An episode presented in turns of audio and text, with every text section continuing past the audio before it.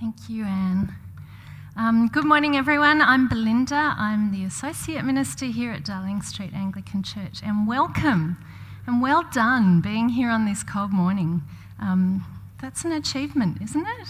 Isn't that an achievement? Getting up out of your warm beds and coming here. And have you already said this, Annie? Sorry, I've just come up from St Mary's, um, one of our other congregations, so I missed the first little bit. Sorry if I'm repeating myself, ourselves. Uh, let's pray. Father, thank you for your people gathered here this morning. Father, you know that we each come with different things on our hearts, with different burdens and worries and joys. And Father, we want to hear from you. So would you please speak to each of us into our situations? Lord, may we hear your truth, and may all that is not truth um, just be forgotten. Anything that is not of you, may that not be remembered. And we pray in Jesus' name. Amen.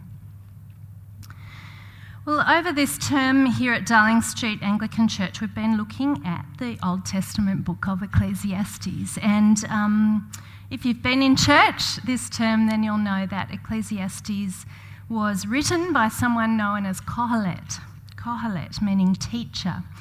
And Kohelet writes the book from the position of someone very rich, very powerful, and who has enjoyed every pleasure it is possible to enjoy um, back in the third century BC at least. He's someone who's had it all. Um, and this position actually gives him credibility to explore and make observations and draw conclusions about life, about the meaning of life. Some people think that this um, person, Kohelet, was King Solomon, the um, Bible's King Solomon, but actually, most theologians conclude that it was not King Solomon, but actually someone um, who lived much later in the third century BC. And um, he makes his observations from the perspective of someone like Solomon, someone who is very rich and very wise and very powerful, and in fact, more wise, rich, and powerful than anyone before him. So, a sort of super Solomon. And in Ecclesiastes, Kohelet repeatedly comes to the same conclusion. He keeps on saying this refrain of Hevel, everything is Hevel. And that's a Hebrew word for, uh, well, it is sometimes translated as meaningless. Our NIV translation um, says meaningless, but actually it's better translated as enigmatic. Everything is enigmatic, a mystery, elusive, um, like grasping onto vapor or smoke. Trying to figure out the meaning of life on this earth is enigmatic. And here in chapter 5, um, that Anne's just read to us, verses 8 to 20, Kohelet starts with a statement about justice and injustice, which is one of his big themes in the book. Um, we don't often read from the King James version of the Bible. Um, it's very, it's old-fashioned. It's not very helpful language generally. But I want to read you the, the verse eight in the King James. It says, "If thou seest the oppression of the poor and violent perverting of judgment and justice in a province." Marvel not at the matter, for he that is higher than the highest regardeth, and there be higher than they. Um, so, what does that mean? If you see corruption in governments and authorities, marvel not. Don't be surprised that power corrupts at every level of um, governance and it results in oppression of the poor. And we know that, don't we? Um, recently, I've been learning more about IJM, International Justice Mission, and they rescue vulnerable people who have been trapped into slavery. Um, but part of their strategy is not just to rescue people out of slavery, but also to find and stop the injustice in uh, the, the corruption, sorry, within the justice system that actually makes that all possible in the first place, that makes that exploitation of the vulnerable possible. Um, so marvel not when you see that. Doesn't mean don't do anything about it, but it shouldn't come as a surprise. Now, although Kohelet starts by talking about injustice in this passage, what he mostly addresses is wealth And he gives us good news about wealth and bad news about wealth. So, do you want the good news or the bad news? Yeah, bad news. It always goes first, doesn't it? Bad news. Okay, here's the bad news about wealth that Kohelet observes. He says, if you love wealth, verse 10, if you've got Bibles there, then here are six features of what life will look like for you if you love wealth. Number one, you'll never be satisfied. You can never have enough. Um, have you seen the movie All the Money in the World? I saw it this week. It's about um, this, it tells the story uh, based on a true life story of John Paul Getty, who was um, at some time last century the richest man in the world. And his grandson was kidnapped and held ransom for $17 million. Now, no spoilers, um, but Getty at least as he's portrayed in the movie, is a perfect example of someone who was tremendously wealthy and still wanted more. Um, so, for example, and apparently this is true, not just in the movie, but he installed a payphone in his house, in one of his mansions, for his guests to use, so he didn't have to pay for their phone calls. Um, There's a scene in the movie where he is asked, what would it take for you to feel secure? And he says, More.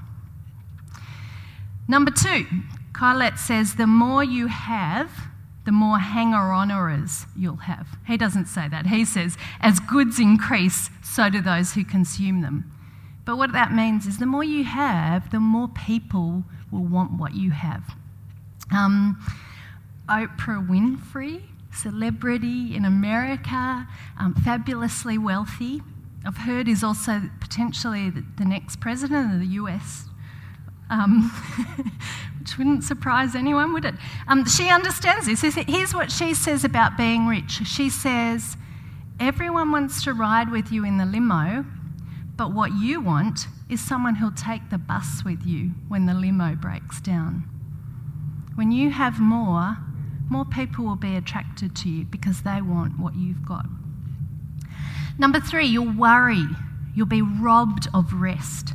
Verse 12 says, As for the rich, their abundance permits them no sleep. You'll lie awake, perhaps worrying about the share price. On the other hand, Kohelet tells us the labourer, that is the one who works hard, who doesn't have much, sleeps well.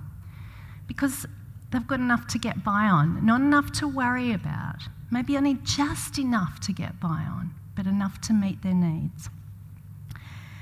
Point four, in verse 13, Kohelet observes that sometimes people hoard their wealth. This is no good to them. It reminds me of the proverbial um, woman who lives virtually destitute and lives on cat food and won't turn the lights on to save money on the electricity bill, and then dies and surprises everyone by leaving millions to the cat shelter. You know, we've all heard about that sort of story, haven't we? Or, number five, you might lose it all, meaning other generations will miss out as well as you. So, loving wealth is risky. And then finally, point six, Kohelet says, just to top it all off, you can't take it with you. We're all going to die, and no, no amount of wealth will stop that. So he asks, Where's the gain? Where's the gain in loving wealth? It's frustrating, it provokes anger, it's like living in darkness. And what he has seen shows that there's no gain in this way of living. He says it's a grievous evil. It's very extreme language, isn't it? We don't talk like that generally. A grievous evil. But isn't it true? Isn't it terribly, wickedly sad when people are deluded into thinking that wealth can deliver meaning, purpose, and hope? Grievous evil. So that's the bad news. It's a whole lot of reasons why loving wealth is not a good idea, drawn from the experiences and observations of someone who has tasted what it is like to be fabulously wealthy. It's a way of life that does not work. Now, I want to ask do you think that's true? Is this true today in the 21st century? Um, because this part of the Bible was written about 24 centuries ago, it's a long time ago, um, the context has changed. But has anything else changed? Have you observed what Kohelet has observed? I read um, this week, and what would we do without the internet, by the way? What did preachers ever do before they had Google? Um, I read a fascinating article this week on a website called Business Insider Australia, and the title of the article is called I made 15 million US dollars before I was 30, and being rich wasn't as awesome as you'd think. Um, the writer's premise of his article isn't about loving wealth or loving money. He just lists reasons for why being super rich wasn't as awesome as you'd think. Um, but just listen to what they are. He says this quote, You are not allowed to complain about anything ever. Since most people imagine being rich as nirvana, you are no longer allowed to have any human needs or frustrations. Number two, he says, most people now want something out of you, and it can be harder to figure out whether someone is being nice to you because they like you or they're being nice to you because of your money. If you aren't married yet, good luck. You will be filled with self doubt. Number three, he says it gets weird with your family and friends. They want things from you, they ask for loans. It makes you feel isolated. Number four, he says, You sometimes lay awake at night wondering if you made the right investment decisions, whether it might all go away. Sometimes you're worried that you might lose your mind and spend it all. Number five, he says, All of the things you picture buying, they are only worthwhile to you because you cannot afford them. Yes, the first time you drive the new Audi or eat in a fancy restaurant, you really enjoy it. But then you get used to it. And then you are looking towards the next thing, the next level up. Everything below that level doesn't get you quite as excited anymore. That article was written in 2014, and yet it just echoes the words of Kohelet, doesn't it? It's like a modern day Kohelet. It's someone who has experienced what it feels like to have it all, and he's drawn conclusions about what it all means. Um, so, can I ask, does it surprise you? Because my hunch is that this is no surprise to us. I think we know this stuff. I think that there's enough evidence um, that we can see, we can observe it, maybe not firsthand but by looking at the lives of those who set out to be very wealthy. We know that money can't buy happiness, can't, don't we? Don't we know that? I've heard Ecclesiastes um, described as a depressing book, um, but I don't agree with that. I think it's a very realistic book. I think it presents a realistic look at life, at what life's like under the sun, and this observation of what happens when you love wealth is a really good example of that realism, the realism of Ecclesiastes. So, what's the solution? Don't love wealth. Easy.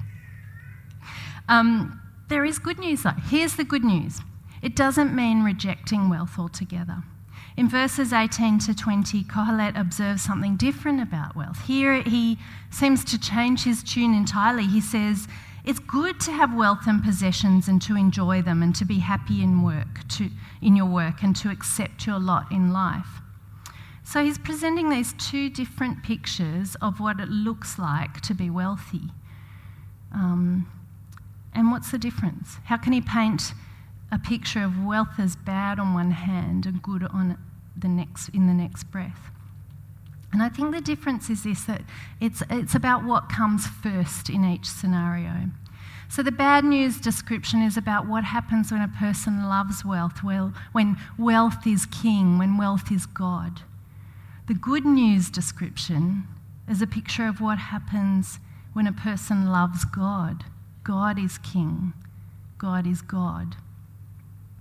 Um, did you notice that in verses 18 to 20, just in those three verses, God is mentioned four times, but not at all in the pre- previous verses? Um, in verses 18 to 20, Kohelet presents a positive picture of wealth and possessions.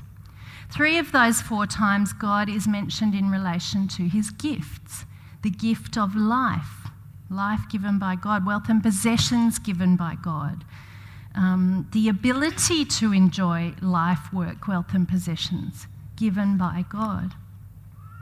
So there's this picture of abundance, but instead of love for wealth, there is an acknowledgement of God's place in all of this. He is the provider, He is the giver of the wealth. And the giver is always more important than the gift, isn't it? So, this is a key theme of the book of Ecclesiastes, and in fact, uh, more generally in the genre of biblical wisdom literature, of which Ecclesiastes is a part. And in wisdom literature, this is known as fear of the Lord, which really just means not being afraid and cowering, but actually acknowledging God's place as first and foremost over everything. He's a good God who gives good gifts. True, He's a God who we don't understand entirely because He's God. He's not one of us, He's not human. And so, fear of the Lord means acknowledging that. Acknowledging God as the giver, as the ultimate, means everything else falls into place. Wealth and work and possessions all assume their place as useful and necessary and enjoyable, but a gift, a tool, and never actually meant to be an ultimate goal. Loving wealth will only disappoint, and that, in the words of Kohelet, is a grievous evil.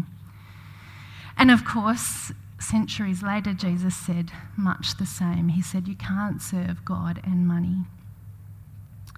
So, um, far from rejecting wealth as worldly, which I think Christians sometimes mistakenly do, the, the whole stretch of the biblical narrative actually endorses wealth as a gift from God and um, valuable in its place. And we see that here in Ecclesiastes. God is celebrated in the Bible as a God of abundance. And that's what wealth is, isn't it? It's abundance. In the Old Testament, God's blessing is associated with abundance in all realms, in um, possessions and relationships and health. That's wealth.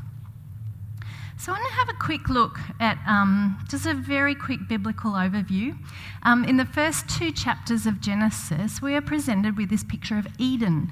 And um, Eden is a perfect place of abundance. It's a place where everything is good and people live in harmony with, with each other and with God.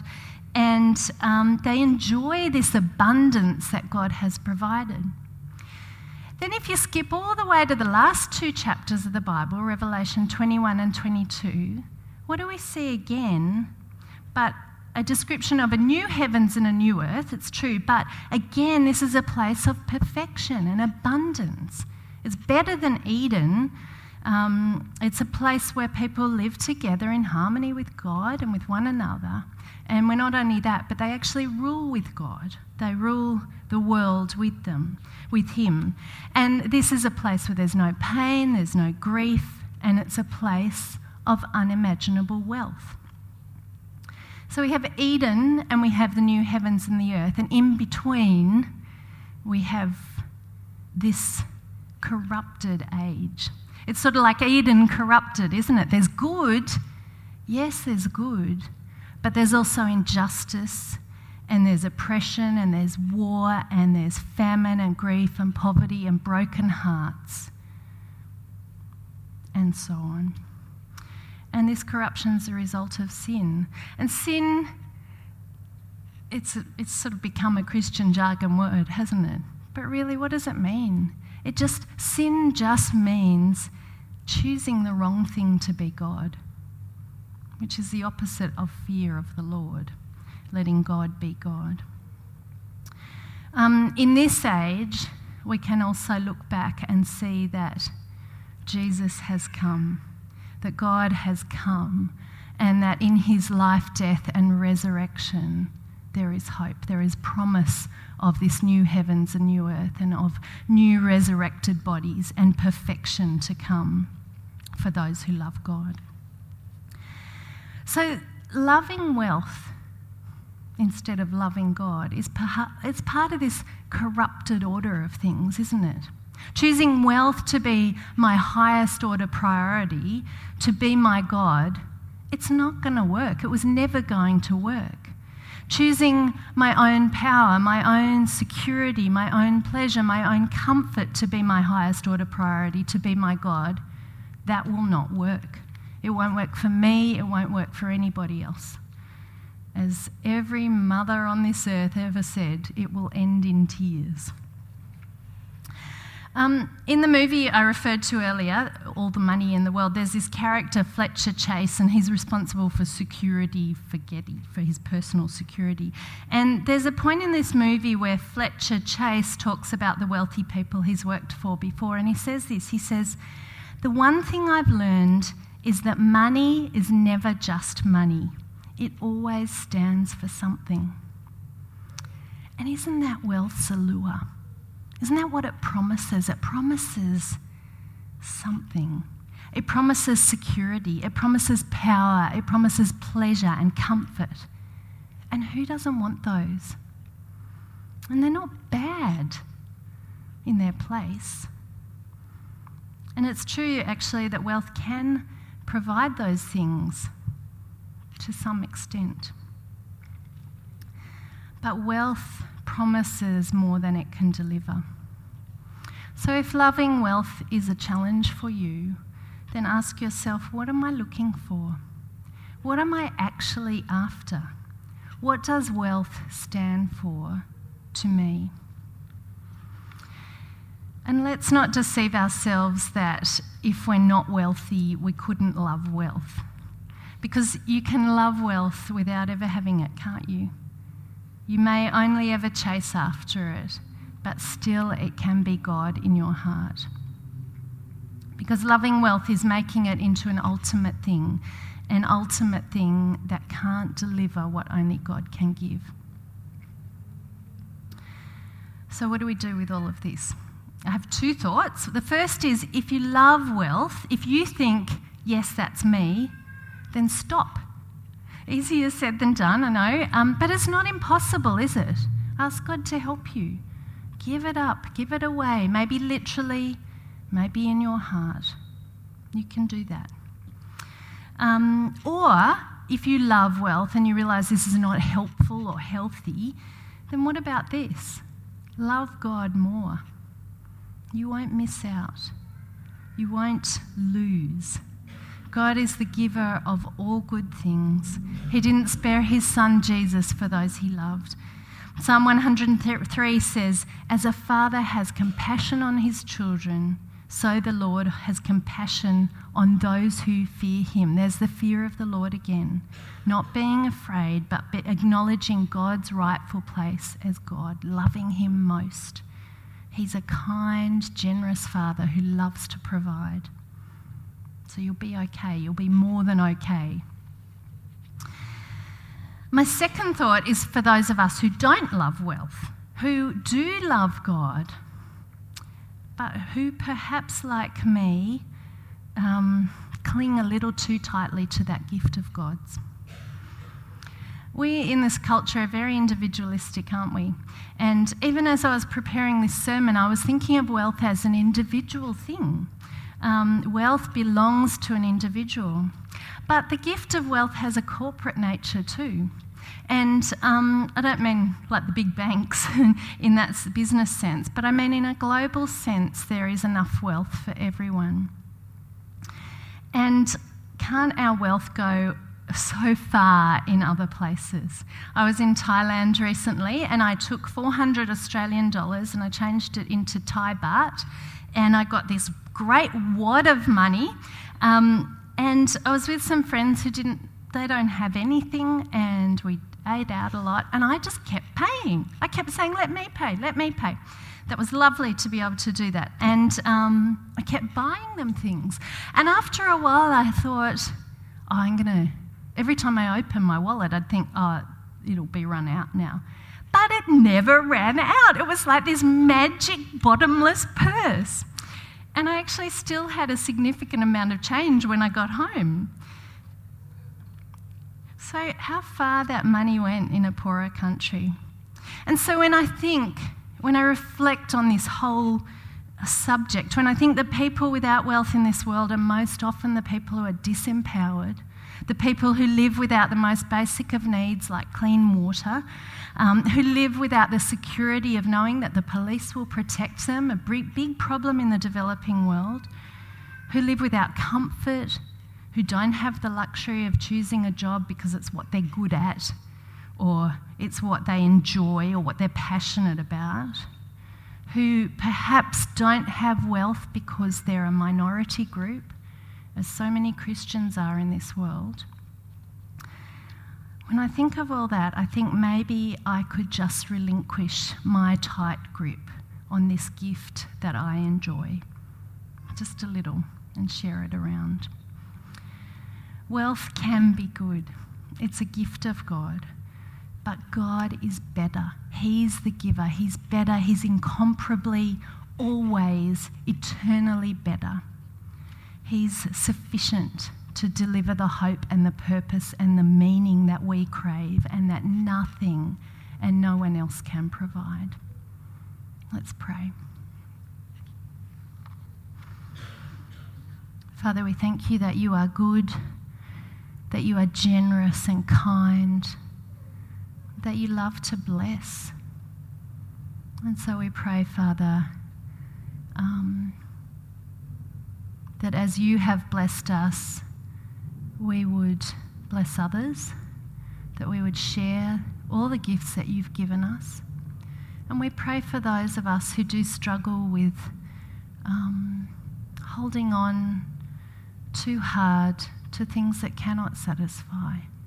You would help us by the power of your Spirit to put you first, to love you more, to know you more, and to do that with joy and to enjoy you and your gifts as a result.